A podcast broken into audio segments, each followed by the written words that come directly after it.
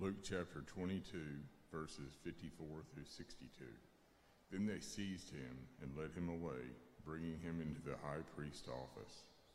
And Peter was following at a distance. And when they had kindled a fire in the middle of the courtyard and sat down together, Peter sat down among them. Then a servant girl, seeing him as he sat in the light and looking closely at him, said, This man also was with him. But he denied it, saying, Woman, I do not know him. And a little later, someone else saw him and said, You also are the one of him. Or, or, excuse me, you also, you also are the one of them. But Peter said, Man, I am not. And after an interval of about an hour, still another insisted, saying, Certainly this man also was with him, for he too is a Galilean. But Peter said, Man, I do not know what you are talking about.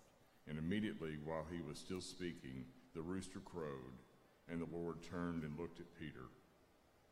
And Peter remembered the saying of the Lord, how he said to him, Before the rooster crows today, you will deny me three times. And he, w- he went out and wept bitterly.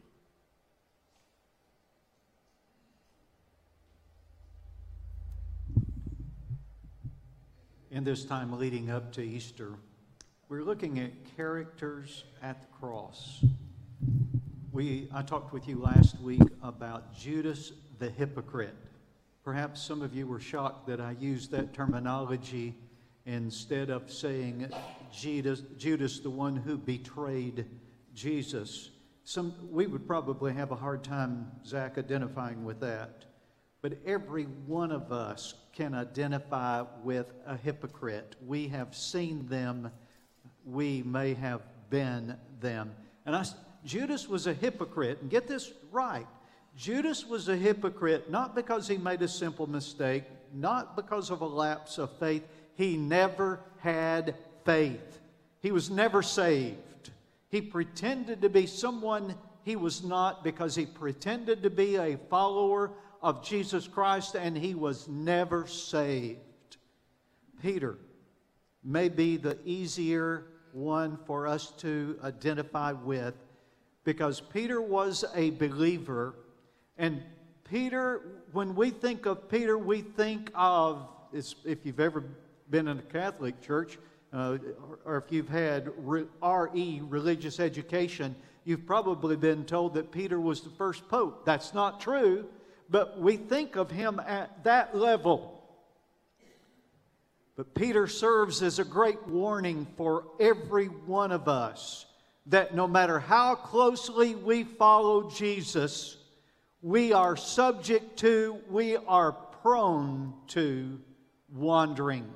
That old song, Lord, I'm prone to wander. We are prone to backsliding. And so I want to look this morning at Peter the backslider, and I believe in practical preaching. And I've chosen the terminology so that you can more closely identify with the Scripture and we can look at the warning of Scripture and see the purpose of God in our lives and that His purpose is always to bring us back. No matter how high we've been, there's a danger of backsliding and no matter how backsliding we've come, Jesus is ready to restore us. Now, I, I said, no matter how high we've been. And I want you to think about Peter's walk with Jesus. Some of you got your pens ready, and I got a lot of blanks to fill in. And if you don't get them, let me know later, and I'll tell you what you were supposed to have written. And I've been warned to go slowly enough that you can fill in the blanks. But here we go. Think about just how closely Peter walked with Jesus. First of all, he was called specifically by Jesus. While walking by the Sea of Galilee, he saw two brothers, Simon, who is called Peter, and Andrew, his brother, casting a net into the sea, for they were fishermen. And he said to them, Follow me, and I will make you fishers of men.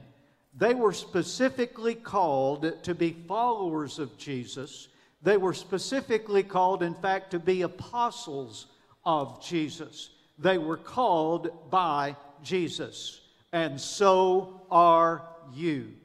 There's not a saved person in here who was saved without a calling from God.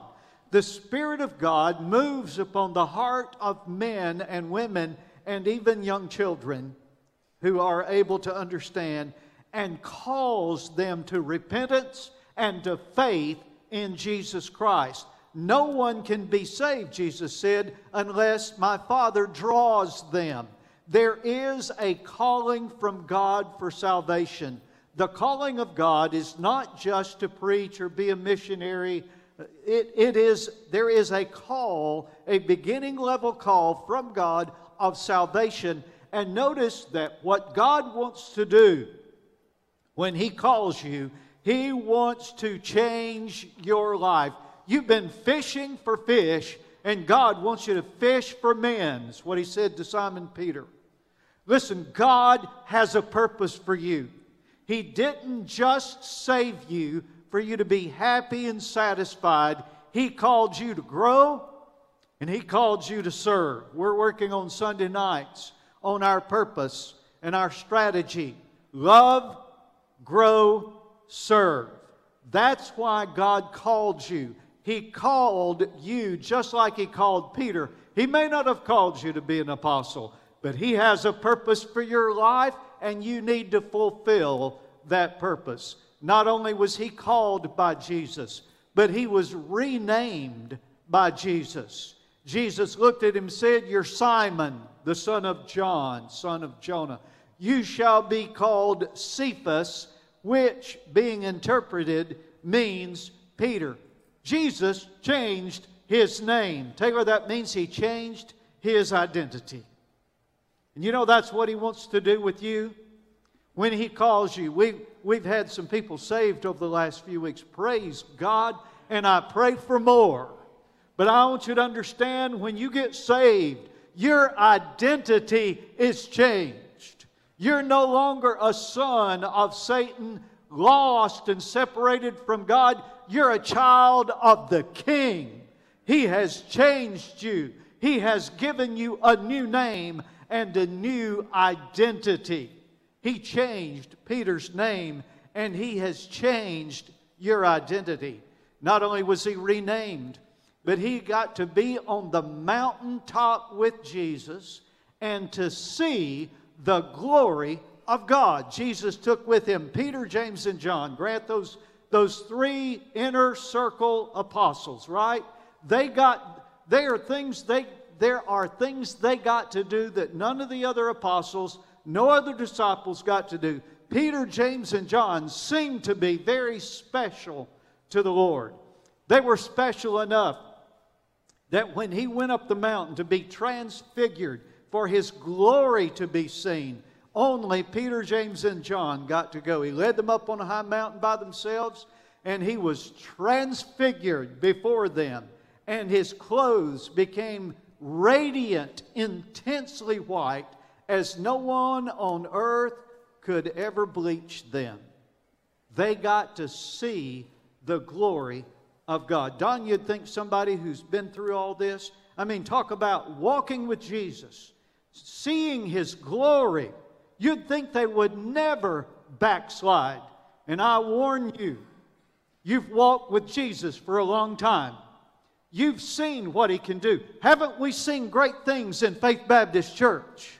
Amen. Amen. But don't think that insulates you from the temptation of Satan. And don't think that you're too good and that you've too, come too far to backslide.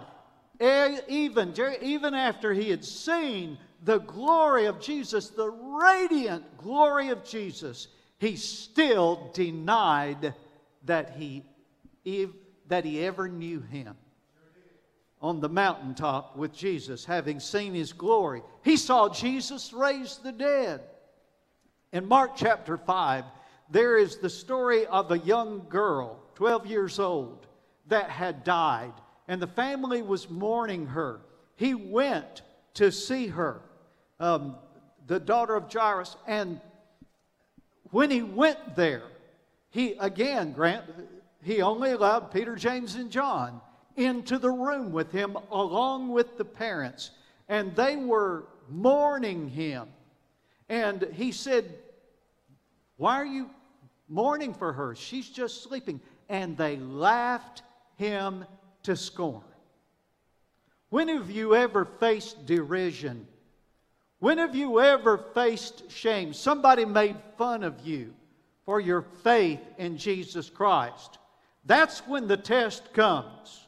How will you stand when they begin to laugh at you? But Jesus, taking her by the hand, said to her, Talitha Kumi, which means, little girl, I say to you, arise. And immediately the girl got up and began walking. She wasn't a little baby, she was 12 years old. And they were immediately overcome with amazement. Charlotte, Peter had seen the miracles. There is no greater miracle in all the Bible than the raising of the dead. The first person raised from the dead was all the way to the time of Elijah. There's nobody raised from the dead recorded in Scripture until then. And in fact, there's only three people in all the Old Testament recorded as having been raised from the dead. There are also three people during the ministry of Jesus, and only three that are recorded of having been raised from the dead. There's no greater miracle, even greater than healing from leprosy, is being raised from the dead. And in it, he saw, Peter saw a dead person raised to life. Not once, but three times. Three times. Talk about the zenith. Talk about gets even better. Peter walked on water with Jesus. Walter, you never did ask me your question about that. I guess you will later, but you said you had one. Peter walked on water. Peter answered him, Lord, Jesus has come walking on the sea, Jerry, meeting them in the darkest of night with the wind and the waves howling. Jesus comes walking on the water. Peter says, Lord, if it's you, command me to come to you on the water. He said, Come. Now, I've heard preachers preach about how audacious, how foolish Peter was for asking if he could walk on the water. Jesus said, Do it. He did not go against Christ when he walked on the water. So Peter got out of the boat and walked on the water. You say, Yeah, but he sank. Yes, but Jesus raised him up. He walked on the water to Jesus, and then after being raised back up when he started sinking, he walked on the water with Jesus. Man, talk about walking with Jesus walking with Jesus on the water. That means to me, you can be as close to Jesus as Peter was. You can walk with him through amazing experiences, but you're still vulnerable. Get this. We are prone to backsliding, and we better be careful about thinking that we will never backslide. Be careful when you think you cannot fall. And understand, backsliding is just a slip away. I, I, I, wrote that down and it sounded like some old song that I remember being sung when I was a teenager, but it's still true. Backsliding is just a slip away. Be careful. Be careful. I want you to think also about Peter's lapse of faith. We talked about how Peter walked with Jesus, but we need to think about his lack or his lapse of faith. And I need you to think about the fact that backsliding is, for the most part, a process. It's seldom a one slip fall. It's not like you went out on your sidewalk after the weather the other day and you slipped and fell, just one little slip, just one little loss of footing, and you hit the ground hard. Backsliding generally is not that way. For most of us, backsliding is a process with a just one step at a time. And I want you to pay attention to the process in Peter's backsliding. First of all, he ignored a specific warning from Jesus. Jesus said, Simon, Simon, behold, Satan demanded to have you, that he might sift you like wheat. But I have prayed for you that your faith may not fail. He had a specific warning Peter, temptation's coming. Man, you're going to be sifted, you're going to be tested, and it's going to be tough. And I can just see Peter saying, Oh, I can handle that. No problem. I've walked with you. I've been on the mountaintop. I've seen you raise the dead. I've walked on water with you, Lord. There's no problem for me. He ignored a specific warning from God. Listen to me. It is dangerous to listen to sermons in church and think they apply to somebody else, but not to you. I've said to you many times, I believe in practical preaching. And I am not one of those preachers who says, now don't take this personal. Don't take this personal. I want you to take it personal. I want the Spirit of God. I have prayed that the Spirit of God would move in this service this, morning and convict hearts and change hearts. Take it personal. Quit sitting there thinking about, boy, I wish old so and so was here because he really needed to hear this. So do you. So do you. And it's dangerous not to take the preaching of the Word of God personally. Notice he boasted that he would never backslide. Peter said to him, Even though they all fall away, I will not. Pride goes before a fall. I was thinking about that when Jacob, when I was working on this sermon, I was thinking, but where is that in the scripture? Pride goes before a fall. And just Billy, in my reading this week, two different places I found it.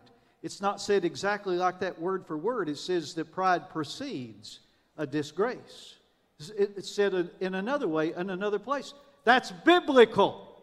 Pride goes before a fall. When pride comes in, the fall, the failure is close on its heels. Be careful about pride. Pride prevents repentance, and pride prevents revival. Alice, I've been praying for revival in our church. I've been praying, Roger, for a for a revival in our nation. But you know, we will never see revival, John, in our church or in our nation as long as we're proud enough to say we don't need it. We're okay the way we are. I don't have anything to repent of. Dumbest question I've been asked in the last few years is well, what do we have to repent of? Do you need a list? Pride prevents repentance, and pride prevents revival. He was proud, he boasted, I'll never fall. Oh man, get, get the cushions out, get out the bandages. As soon as we say we'll never fail, we'll never backslide, a failure is coming. Then notice he slept instead of praying. That, that thing in the garden and, and I, I enjoy this, the skit guys and how they present things. He came to the disciples and found them sleeping. Now, he had already told them, Jerry, to stay awake and to pray. He came and said to, said to Peter, Did you notice that? He singled out Peter. Jesus knows what's coming. He's already said what's coming. And he says to Peter, the one who said, I'll never fail, so, could you not watch with me just one hour, just an hour? Watch and pray, and get this, that you may not enter into temptation. Don't miss that. Prayer prevents temptation, prayer strengthens us to be able to endure temptation and trial. Pray that you may not enter into temptation. The spirit indeed is willing, but the flesh is weak. When we are prayerless, when we don't pray, we value our sleep more than our prayer time. We value our work more than our prayer. And when we are prayerless, we are vulnerable to the temptation, to the tricks of Satan. Listen to me. You do not want to pay the penalty of prayerlessness. That's a hard word to say. Prayerlessness. You do not want to pay the penalty. Fall on your knees day after day, praying to God pray that you might not enter into temptation. Then, notice that he became angry and violent. I, yeah, I laughed when the guy, when the skit guy said, I, did, I wasn't aiming for his ear. I'm, I'm after all a fisherman and not a swordsman. Then Simon Peter, having a sword, drew it and struck the high priest's servant and cut off his right ear. That servant's name was Malchus. Listen, if you think about, didn't I say that this is all a process? Did you notice that, Mike? It's a process. And as Peter's going along, he's getting worse and worse. Laney, you see that? It's, it's worse at this point than it was at the beginning. First, he was just stubbornly and ignorant and, and ignoring what Jesus is trying to say. And then he gets proud. And, and then all of a sudden, the anger comes out.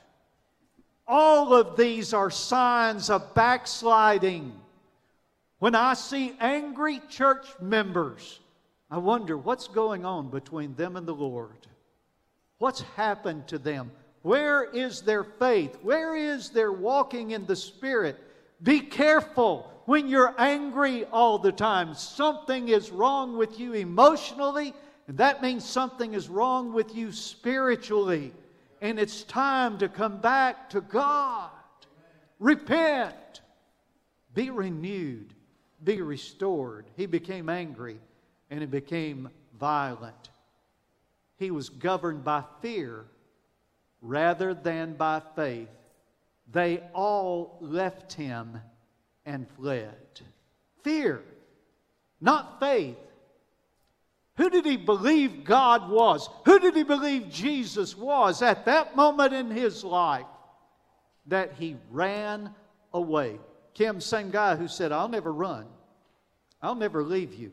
Man, I believe in who you say you are. I believe you are who you say you are. I believe you'll do what you say you will do. I believe in you. I'll never run.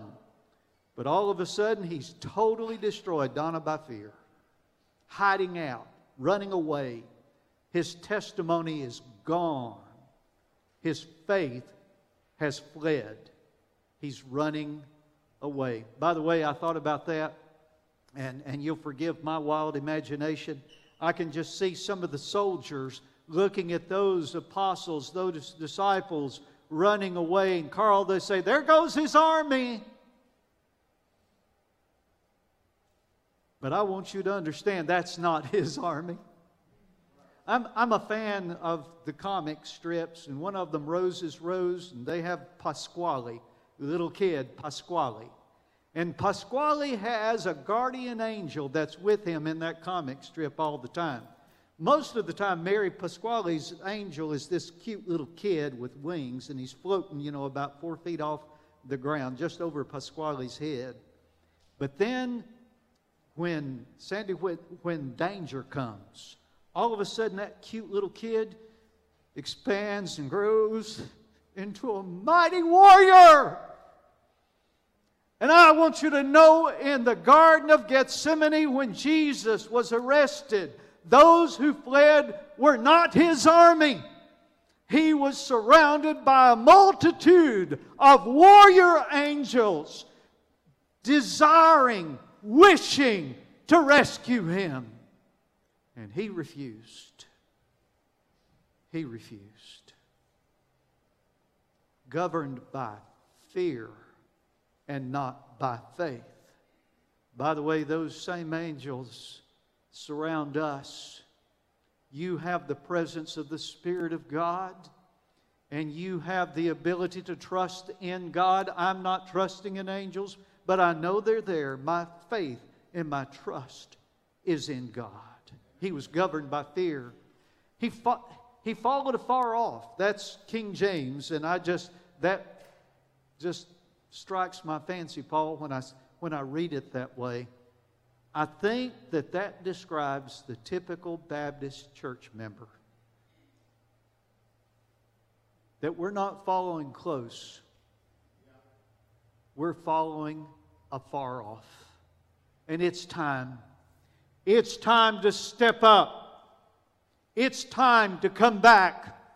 It's time to renew our commitment, our confession, and to renew our faith in God and stand with Jesus.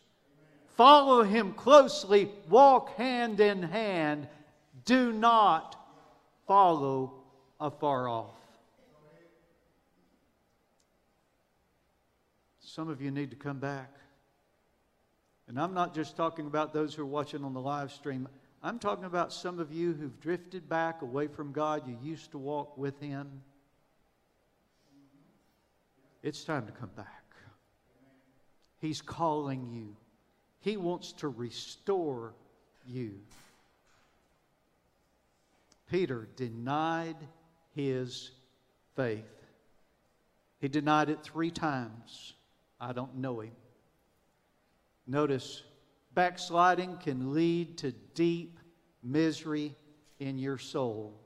It says in verse 62, I heard Tony read it Peter went out and wept bitterly. By the way, can I point out, I'm, I'm going to run out of time. I'm not going to be able to say everything I want to say today. I can see that by the clock. But look at the difference in Judas, the end of his story, and look at Peter. Judas hung himself. But, Charles, there's no indication of true repentance. Peter wept bitterly, repentant. But that's not the end of the story. I can't quit there. I'm sorry, but I can't cut my sermon off. I can't finish this without going to the third part Peter's restoration. This is important. Don't miss this. First of all, it began with a foot race to the empty tomb. Simon Peter came following John and went into the tomb. He saw the empty tomb. The, he saw the linen cloths lying there. He saw the face cloth which had been on Jesus' head, not lying with the linen cloths, but folded up in a place by itself. He saw the evidence of the resurrected Christ. I said to the Barnabas class this morning, you cannot be saved unless you believe in the resurrection from the dead of our Lord and Savior, Jesus Christ. That is a part of our faith. And his restoration to his faith began with an empty tomb. It also included a personal invitation from Jesus. The angel said, He is risen, He's not here. See the place where they laid him, but go tell his disciples. This is all, JV, this has always amazed me and Peter. Did you notice that? A specific invitation. Tell the disciples and Peter that he is going before you into Galilee. There you will see him as he said to you. He had a personal invitation. Listen, so do you. God brought you to this service at this moment on this day to call you back to call you back from backsliding, to call you for, to restoration. For those of you on the live stream, understand, I'm not just preaching to the people who are back in the auditorium, I'm preaching to you too. Where are you in your walk with God? Hear the voice of Jesus and obey. He wants to call you back into close walk and relationship with Him. You have a personal invitation from Jesus. Peter had a personal touch from Jesus when he said this. He breathed on them and said to them, Receive the Holy Spirit. I believe that Jesus is in the room right now. He is moving here through this service by the person of His Holy Spirit. And I'm asking you to allow that Spirit of God to touch your heart, to draw you back to Him, to draw you close to Him. Surrender. Give in to the movement of the Spirit of God. Quit fighting it. Feel the Spirit move and do what He says. Then a re- reconfirmation of His call. This is in the extra chapter of the Gospel of John. Gospel of John sort of finishes in chapter 30. These things have been written that you may believe. But then there's an extra chapter where he tells about them meeting with the resurrected Savior on the Sea of Galilee. He said to them the third time, Simon, son of John, do you love me? Peter was grieved because he said to him the third time, Do you love me? And he said to him, Lord, you know everything. You know that I love you. Jesus said to him, Feed my sheep. Sheila, three times. Isn't that amazing? He said to him, The third time, Do you love me? How many times did Jesus, Tracy, how many times did, did Peter deny Jesus? Three times. Isn't it amazing that he asked him three times? Same number as, as, as the times that he denied him three times Do you love me? Do you really love me? Do you love me? And every time he said, Feed my sheep, feed my lambs, shepherd my sheep. He re- renewed his calling. Listen to me. You may think that you've totally blown it, that your ministry, that your service is over. It is not. Our God is a God of second chances, and third, and fourth, and fifth, and sixth, and tenth, and fiftieth. God wants to renew you, to restore you to close fellowship with Him, and to restore you to the ministry, to the service to which He has called you. Hear his voice. Don't turn him down. Hear his voice.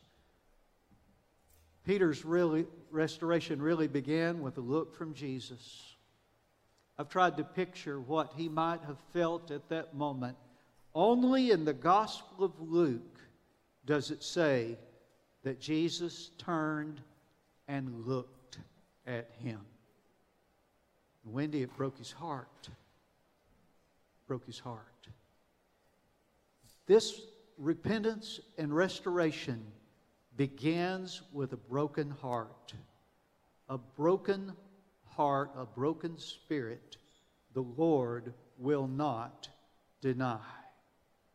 Sacrifices of God are a broken spirit, a broken and contrite heart, O oh God, you will not despise. In this moment, as the Spirit of God moves in this congregation, do you feel Him? Do you hear His voice? Will you do what He's telling you to do? Remember that I said that pride prevents repentance, and pride prevents revival. Pride prevents restoration. Hear the voice of God. I want us to stand together in the crowd right now, I know that there are those who've never been saved. Jesus is speaking to your heart, and He's calling you to repentance and to salvation. And I'm asking you, will you come? Will you profess Him before this congregation, before the world? Some of you may have been saved and you've never made a public profession. Now is the time to confess. If you've never been saved, come let me show you, have Miss Brenda or someone else show you how to be saved. Will you come? Will you come now? Some of you have been saved and you need to be baptized. And I'm asking you, are you ready? Will you hear what the Spirit is saying? Will you come will you come now? It may be that you, like Peter, have drifted far from God and He is calling you back, and you, you would come and you would kneel here at the altar with me and pray for restoration and renewal. Will you come? Come now.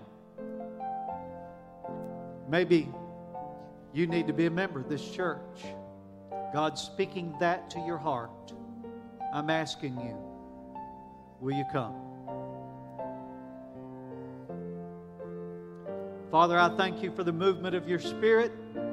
I pray for those who should have moved and did not. Lord, I pray that you would instruct them that the invitation's not over, but that they can come at the end of the service, talk with me after the service in the lobby. I pray that they will. Lord, move in our church. I pray for revival in Faith Baptist Church. I pray for a movement of your Spirit. In Jesus' name, amen.